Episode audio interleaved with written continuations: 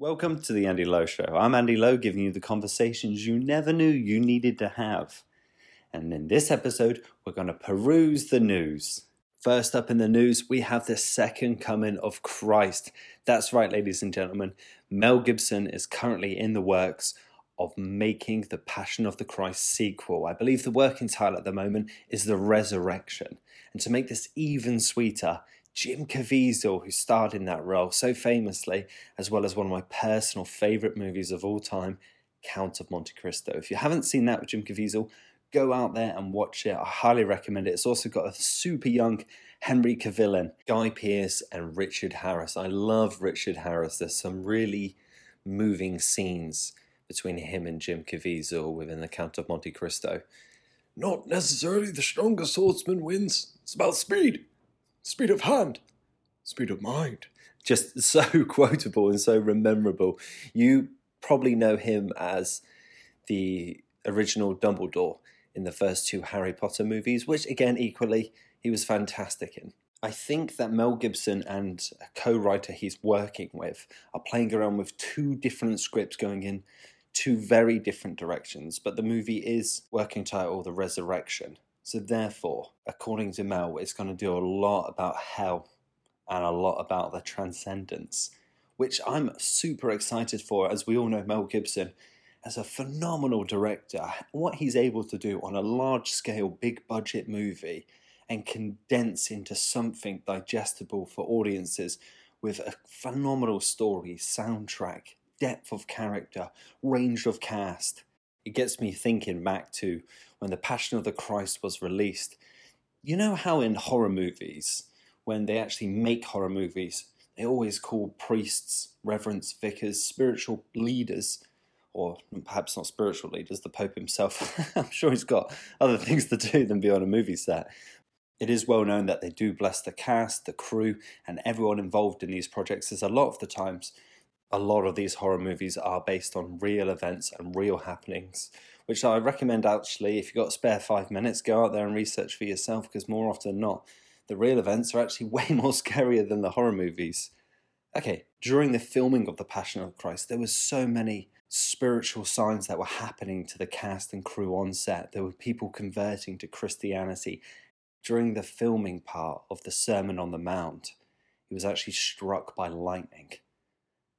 And what, only a couple of members of the crew saw it happen, but they saw what there appeared to be a halo shine above him. Now, this is coming from Jim Caviezel, not from me. If things happen in the negative way when you're filming about dark entities, dark stories, poltergeist, demonic entities as well, it's fucking so many entities. It would also make sense that it happens when you're filming about the other side, the light side, the good side, the spiritual side, the path, the way too many coincidences to ignore. I don't believe in coincidence, I only believe in the illusion of coincidence. But go out there, check it out for yourself. I really do recommend watching The Passion of the Christ. It is emotional, whether you're religious or non religious.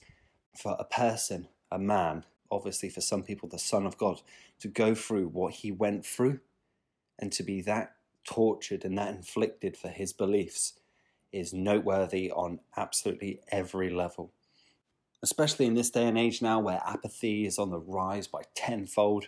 We're becoming more and more disorientated and disenfranchised and disillusioned with the world and the communities around us.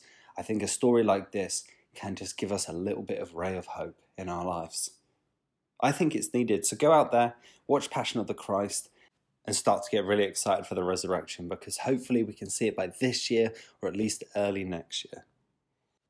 Next up, we have Tommy Fury defeats Logan Paul in a split decision in Saudi Arabia boxing match. So, what happened here then?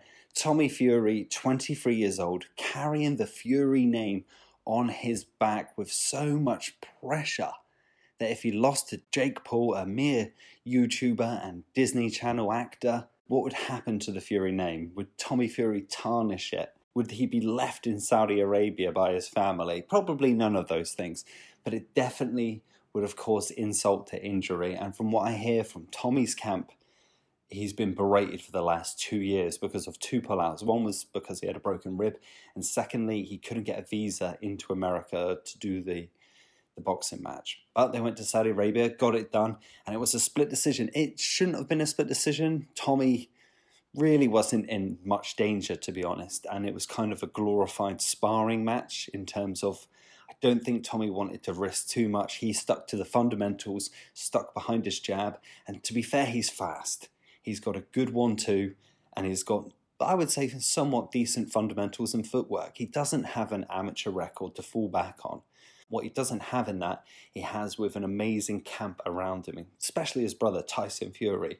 Can you get any better than the lineal champion of the world, the WBC champion, the guy that dethroned Deontay Wilder in his reign of terror? To quote Tyson Fury, I don't think there's a man born from his mother that can beat him. The dude is a monster and something I don't know for however many decades we'll ever see again. So what did Jake say? I think Jake was massively underwhelmed by his own performance and when you give so much into promoting a fight, it can take away and kind of put more pressure on yourself to perform during the fight. Can you imagine if this was like sex? you would have you talk the big talk for years on end. Yeah, I'm going to do this. I'm going to do that. It's going to be like this. You're going to feel like that. I'm going to be like here. You're going to be like there and you built so much pressure on that you best perform like Hercules in the Colosseum in the bedroom because there's no two ways about it. When you build something up that much, there's going to be some disappointment. Whereas if you come in a little bit humble, a little bit unknown, I don't mean into the bedroom, I mean in boxing now, you're going to surprise the fans, but they want to sell pay per view and put asses in seats. So that's what they've got to do. Okay, so what does this tell us? We've got some things to unpack here. Firstly, can't take anything away from Jake Paul. He beat Anderson Silva. Okay, Anderson was 50, but he's still Anderson Silva. He beat Tyron Woodley. Okay, Tyron Woodley had retired it again. He's still Tyron Woodley. And these aren't just scrubs from the street, they are professional ex UFC champions and fighters who have a long, distinguished career they're not just nobodies. So that in itself is massive accolades to Jake Paul, who's only been boxing for three years. Okay, he's probably had amazing camps and the best training and sparring partners, but he's still got to go in there and walk the walk. Big question is at the end of this is Jake Paul a boxer? Yes. I believe he is. I believe he is a boxer, and that's the line I'm going to stand on. Now, there's many different levels to boxing, yeah. I'm not saying he's the upper echelons here, but I do believe he's a boxer, and I think him and Tommy Fury both prove they are boxers. Are they world champions? I can't see it. I can't see Tommy Fury ever being a world champion. He's still super young. There's a good 10 years in him before we can really say, okay, it's never going to happen now. I just don't see Tommy Fury. I don't see the same hunger in him, especially as he's not that active. Like I said, a lot of people at 23 years old by now, boxers this is, would have a good amateur pedigree to go into to catapult them into the professional. And because of the Fury name, people are going to want a piece of him, and a lot of people are going to be headhunting him because they want that on their resume and on their record. More power to both of them. They both put on a somewhat wrestling match in moments, and it got a bit weird when midway through the fight, one of the commentators was interviewing Logan Paul over the uh, over the speakers so everyone could hear it, and then it's like a WWE match. Got a bit hokey pokey, but they brought it back, and thankfully, both men in um, victory and defeat were humble and they said their good graces and they were very respectful, which is always nice to see at the end of it. Quick side note though, slightly related, unrelated. Tommy Fury has had a kid with his wife. He didn't give birth, his wife did. It's, it's three weeks old and it's a little baby girl, they call the baby girl Bambi. And I hear everyone, oh, it's a lovely name, it's a brilliant name. They've got so much merchandise with Disney and Bambi. I thought Bambi was a boy. I, I, I don't want to pick peanuts out of poo here, but I think Bambi, if I remember rightly, grows up to be a stag.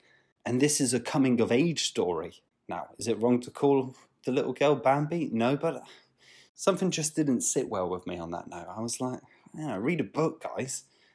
Back to more movie news. Ant Man 3. How's it doing? Ant Man 3 and the quantum solace realmy ish, yeah, whatever long winded ass title they want to make out as somewhat grandiose and epic, is bombing, is bombing hard. I think it dropped about 71% in the second or third week at the box office, which, needless to say, is a huge drop. This is to be expected. I've talked about this in previous episodes, but superhero fatigue, does anyone give a shit about Ant Man shrinking down and fighting some sort of miniature battle? Done. It's finished.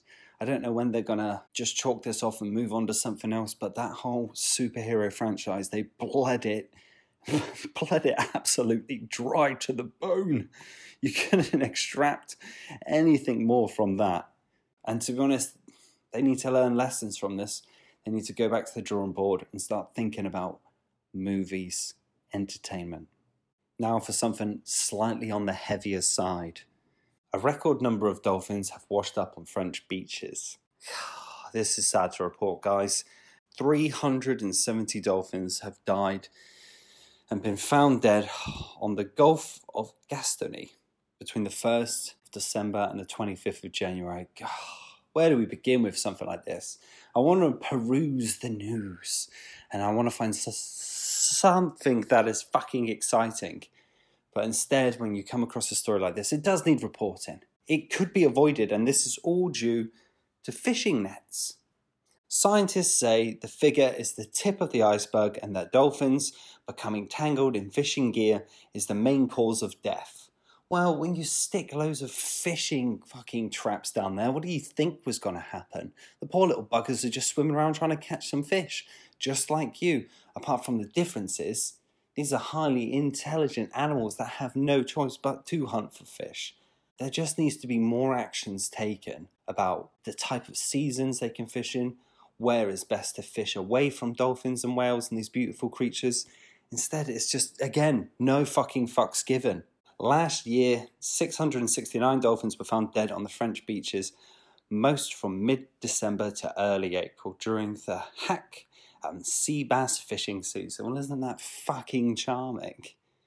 Oh, it just pisses me off when you read stories like this because at the end of the day, we're a little bit powerless, but we can spread awareness and we can take it upon ourselves to do what we can do to help this, which is essentially oust people from being bellends now, I understand people got to make a living during fishing, and it's more. The story's a little bit more complicated and nuanced than what I'd had for you believe, just because I don't know everything. It's sad to read these stories because my understanding, a dolphin's brain actually has more emotional capabilities than a human brain, which means they can experience even more complex emotions than a human can and to a heightened degree. So take a beautiful animal like that, and let's be honest, we have no idea about its intelligence, and its intelligence shouldn't affect our ethical stance. And then tangle it up in a net and just watch it squirm and then die. Brilliant. Fucking cracking. Not to mention that dolphins, they actually have different dialects within different pods. So one pod around the world is going to speak a slightly different dolphin dialect than the other. I think that's just crazy and amazing. I just hate for our our children's children to grow up one day and there's just fuck all animals left apart from a pigeon that shits everywhere and a seagull which shits again everywhere. So let's hop back to the movies. And what's new at the movies? Warner Brothers have got a giant fucking erection. The Lord of the Rings. It's happening, guys. It's happening. There's going to be a new Lord of the Rings movie. And hold on, I know what you're thinking it's not that crap, The Rings of Power, which was spewed out from the Amazon juggernaut movie TV making machine, which evidently they really got the rights to as soon as Christopher Tolkien, which was J.R.R. Tolkien's son, died. The very next day, the Tolkien estate sold a lot of the rights to Amazon, a book company.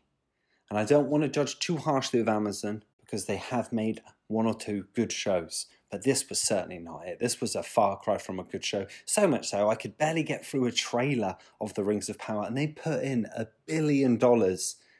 And it's just, there's going to be even more seasons, which no one's going to watch, especially not me. So, anyway, let's get back to it. Warner Brothers, they made the original Lord of the Rings trilogy with obviously Peter Jackson, who did so much for New Zealand did you even know that New Zealand existed until Peter Jackson was like, oh, that's where we filmed it? beautiful locations. Everyone's like, wow, there's a place like that on Earth? And it's not surrounded in litter or loads of seagulls shitting everywhere? Yeah, it is. Go there. Oh, yeah, let's go there. Nah, it's way too far away. It's like 15, 17 hour flight. But anyway, it did bring a lot of eyeballs to the country. I will be behind this for a new movie of Lord of the Rings if it's helmed up by Peter Jackson again and if there is minimal CGI in it, like the original three. The Hobbit, that trilogy, no, there was so much CGI, so much green screen, and so many fake bad guys. You wanted to see a real bad guy, something which was tangible, like the Uruk-hai. And they felt scary, and they felt powerful, and they felt dangerous. Didn't feel like just another throwaway monster CGI battle. Actually had something there. So I will be behind it if Peter Jackson is on board, if they stick to the true lore and they do a very good job in terms of encapsulating what Peter Jackson did the first time around, which was essentially stealing lightning from the sky and sticking it in a bottle. Because he couldn't do that the second time with The Hobbit, although I don't mind The Hobbit. It's still a much diluted, weaker version. I think there was a lot of interference from the production companies, which attributed to that. However, I'm going to end on that good note, so I will keep you updated on all of these news. I've been Andy Lowe. You've been great. See you in the next episode.